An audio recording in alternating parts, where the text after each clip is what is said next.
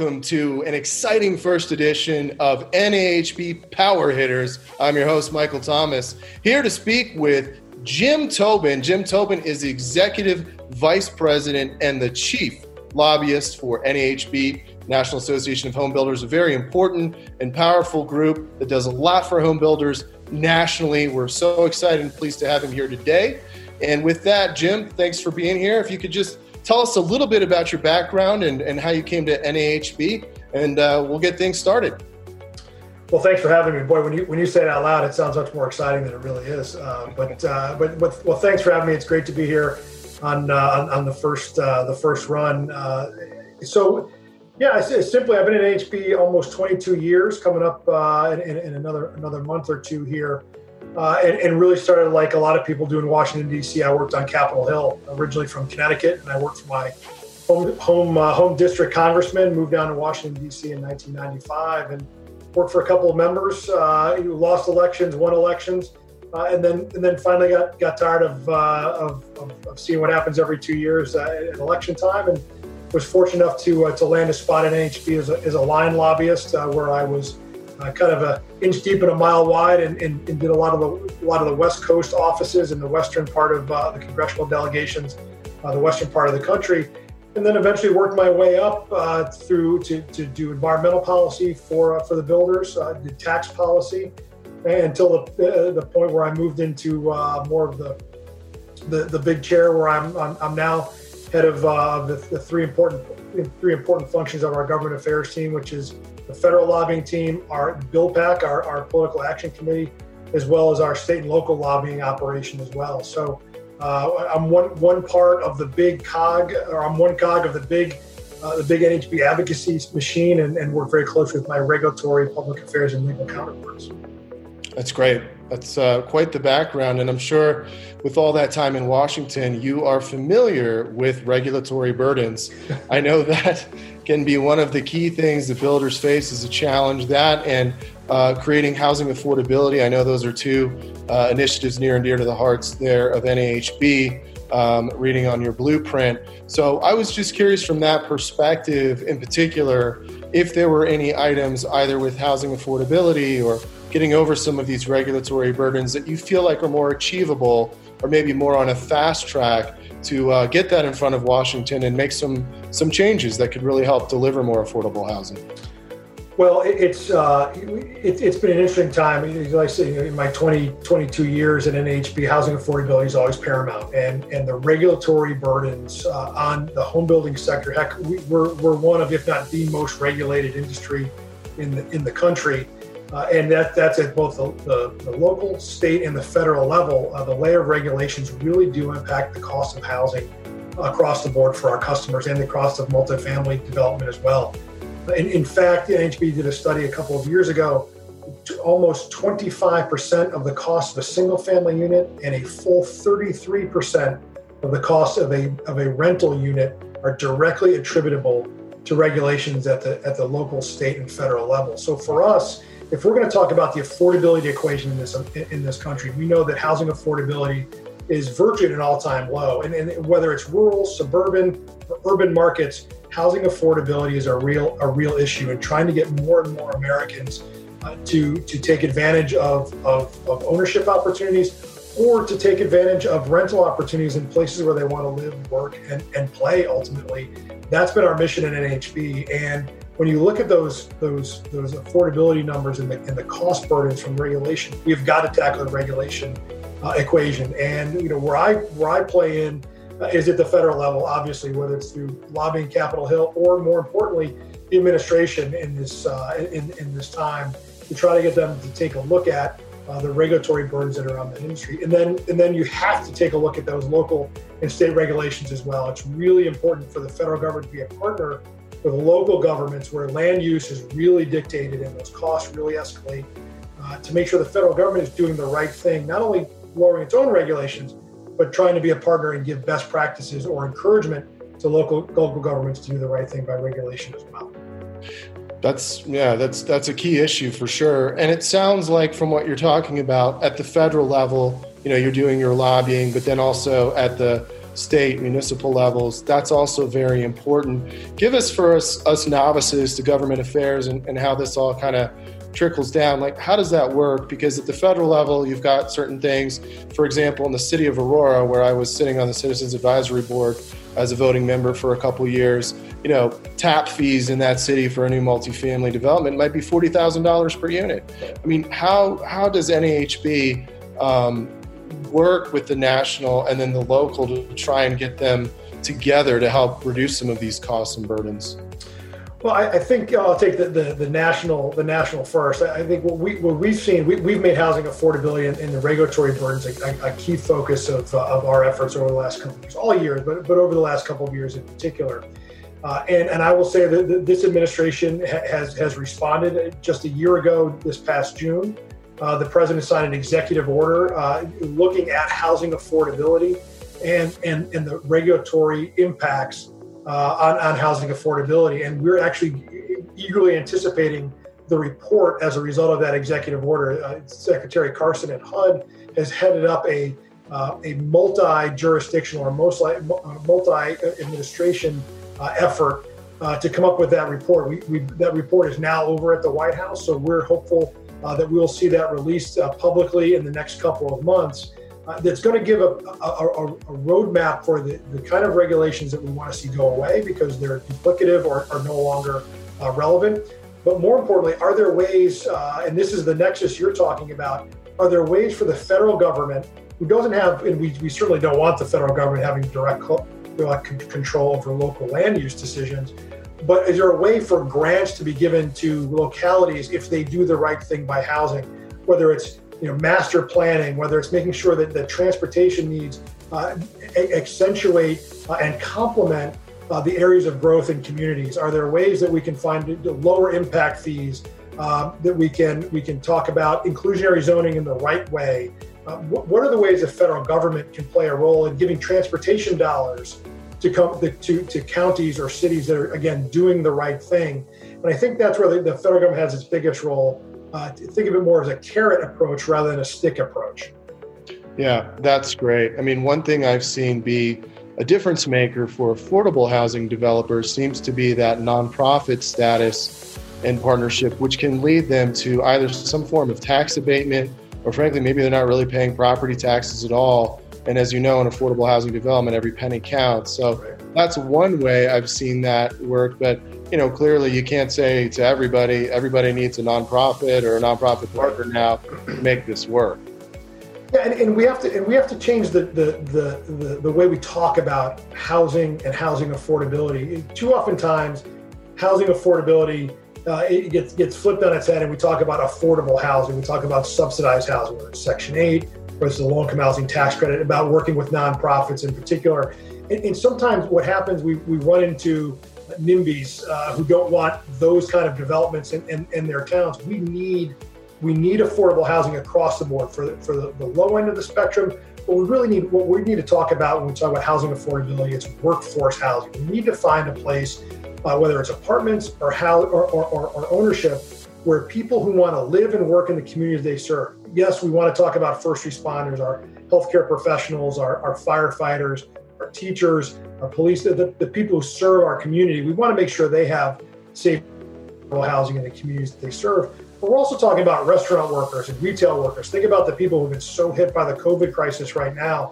That's who we need to focus on. And if we can drive down the cost of housing, that's who we're going to take care of. And, and again, it's really important how we talk about it. It's, it's housing affordability for everybody.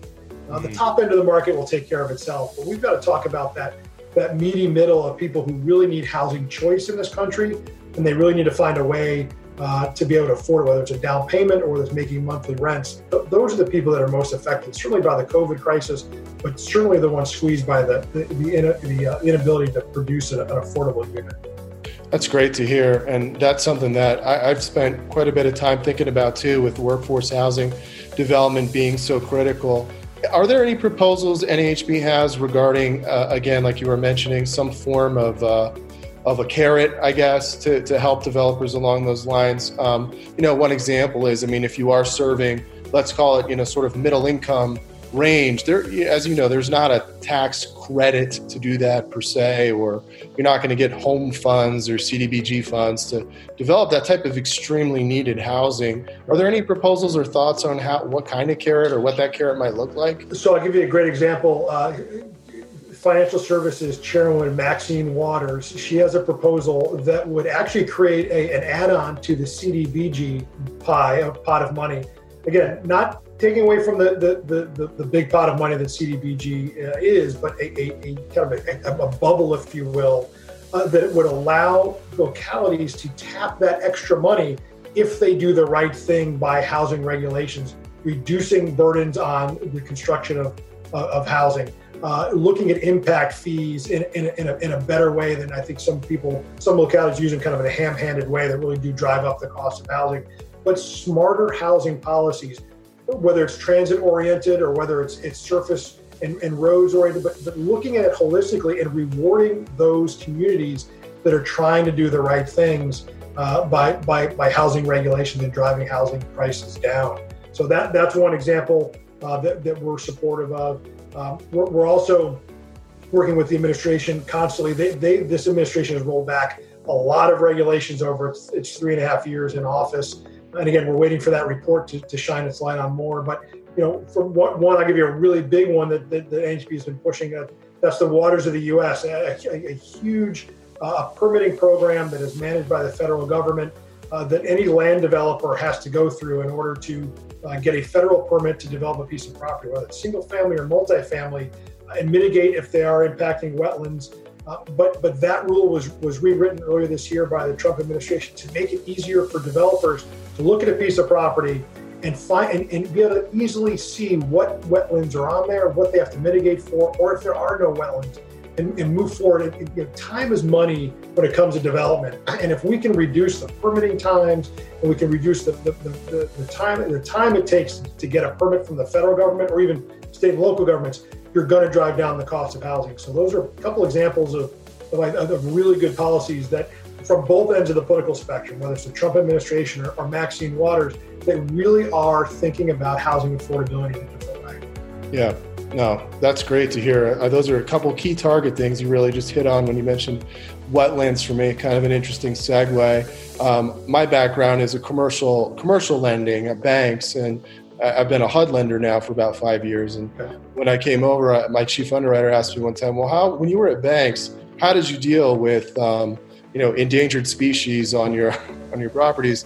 I'm like, "What are you talking about?" I mean, there's no there, there's no similarity between a lot of the government insured programs spe- specifically with hud compared to conventional financing and that's kind of something i wanted to just see if NAHB had even looked at or, or talked about just a quick example the 221d4 which is uh, hud's program for new construction and permanent financing it's at an all-time low right now interest rates dip below 3% they're 2.95% fixed for 40 years I mean, that's lower than a single family mortgage rate. And these could be $50 million construction loans.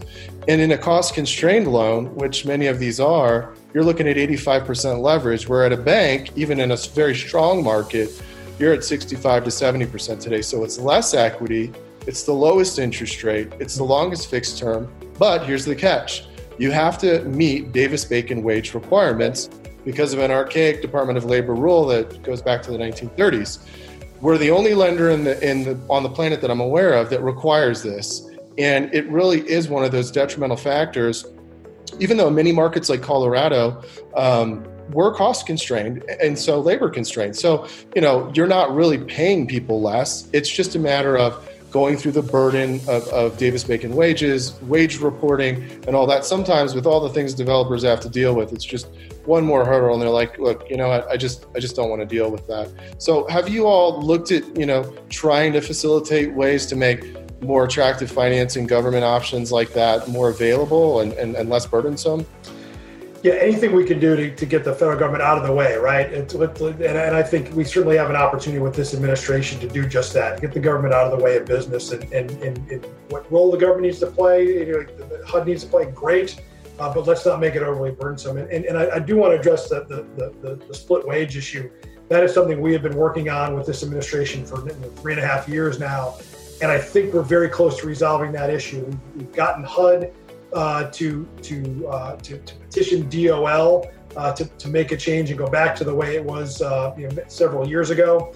Uh, we've gotten DOL now to agree to that change, uh, and, and it's now sitting at the White House. In fact, two weeks ago, I was on a call with the White House, uh, with the domestic policy team, uh, who, kind of has to give the final blessing to that, explaining the issue to them, and, and encouraging them if they if they if they really want to keep housing going right now, and housing is really the bright spot in this economy.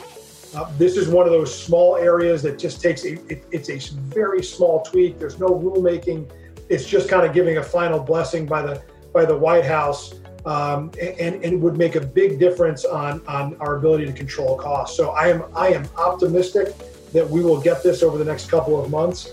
Um, and it's been long overdue. But I'm, but we've, we've been working very hard on that issue in particular, and I think we're getting coming close to a resolution on it, to the positive. That's great to hear. That's great to hear, and I know that's at the top of the mind of every HUD mortgagee in the country. And for our viewers that aren't familiar with with what we're talking about with split wages, um, just a quick background. When you're doing a development deal, and you can jump in anytime too, Jim, um, you have these different wage decision buckets based on the type of work you're doing, whether it's you know four stories or five stories, or if you're doing horizontal work, site work, you could be classified as a kind of like a highway construction job.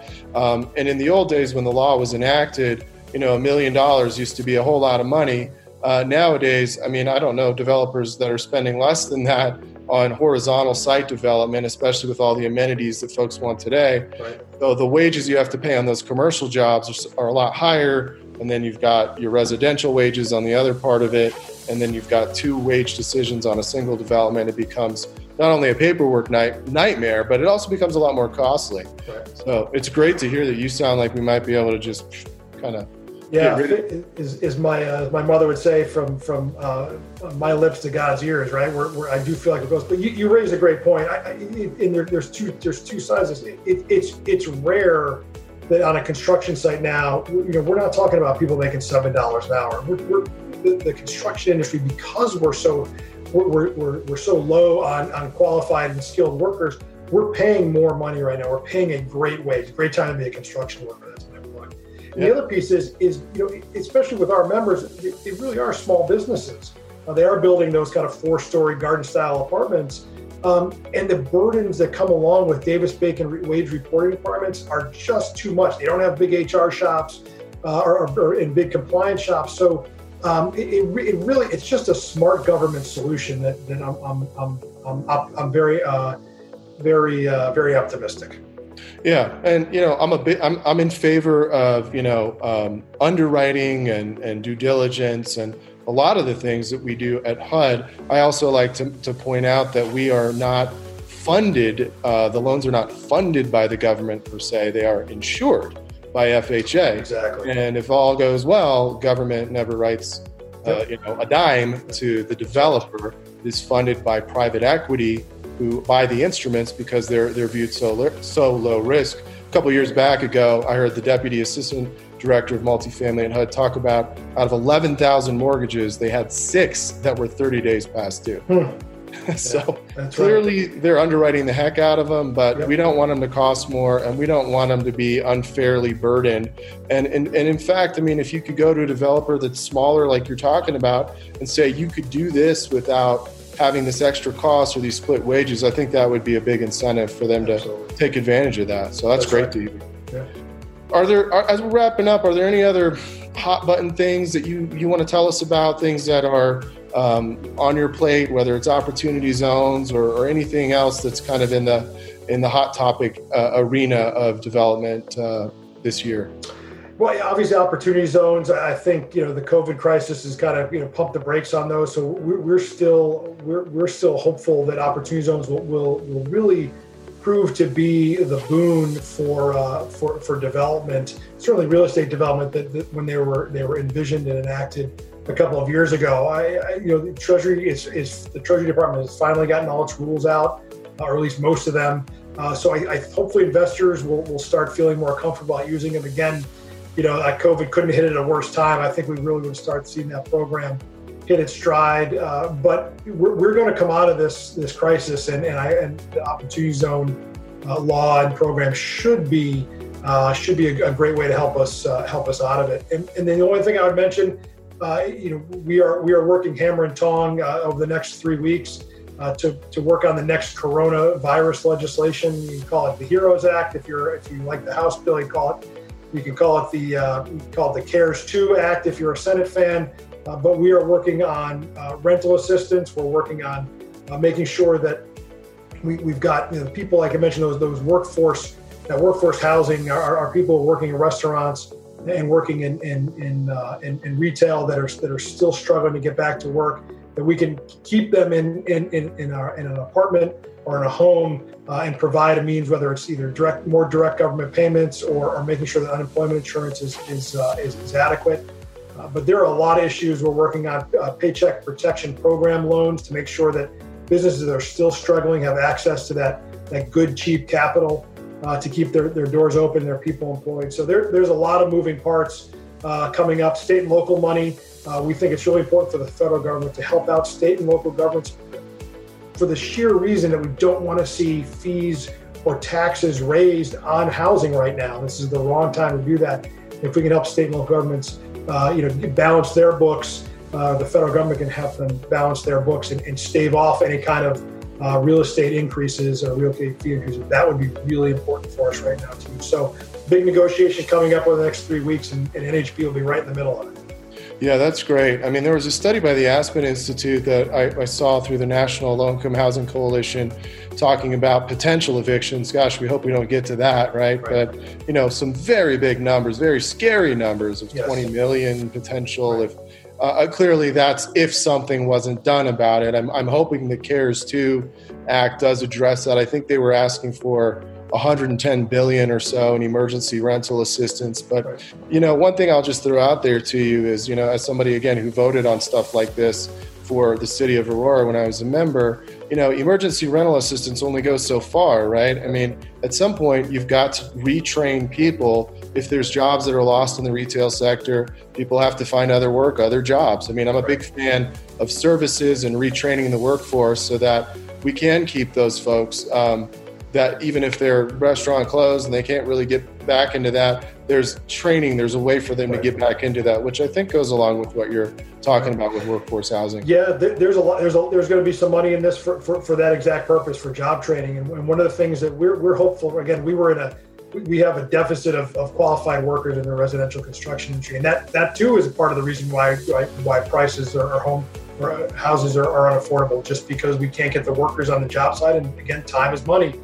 So we have been pushing for, for job training money for the construction industry that, that people who need jobs, there's a great paying job right down the block working for a home builder, uh, working for an apartment builder that, that they can make a good wage and, and, and learn a great skill. So uh, we're, we're hopeful that, you know, it kind of, we have to throw everything against the wall in this crisis and, and see what sticks and, and, and we'll get through it. That's great. That's really great to hear. It sounds like you're, you got all the, the top things under consideration and, and, and in the works. Um, I look forward to seeing, you know, some results. Hopefully, we'll see some stuff that, that really helps our industry, like you're advocating for this year.